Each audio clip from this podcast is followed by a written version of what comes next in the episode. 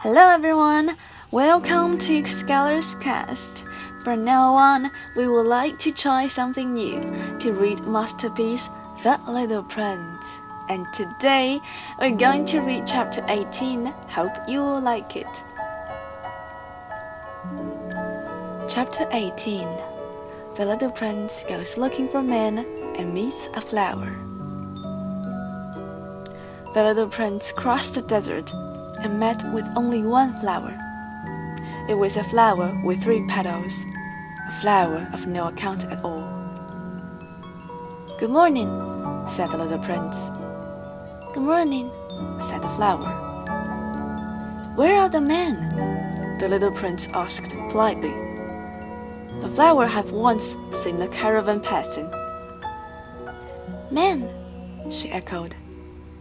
I think there are six or seven of them in existence. I saw them several years ago, but one never knows where to find them. The wind blows them away. They have no roots, and that makes their life very difficult. Goodbye, said the little prince. Goodbye, said the flower. And that's chapter 18. Thank you for your listening. We're still there or be square next time. Goodbye.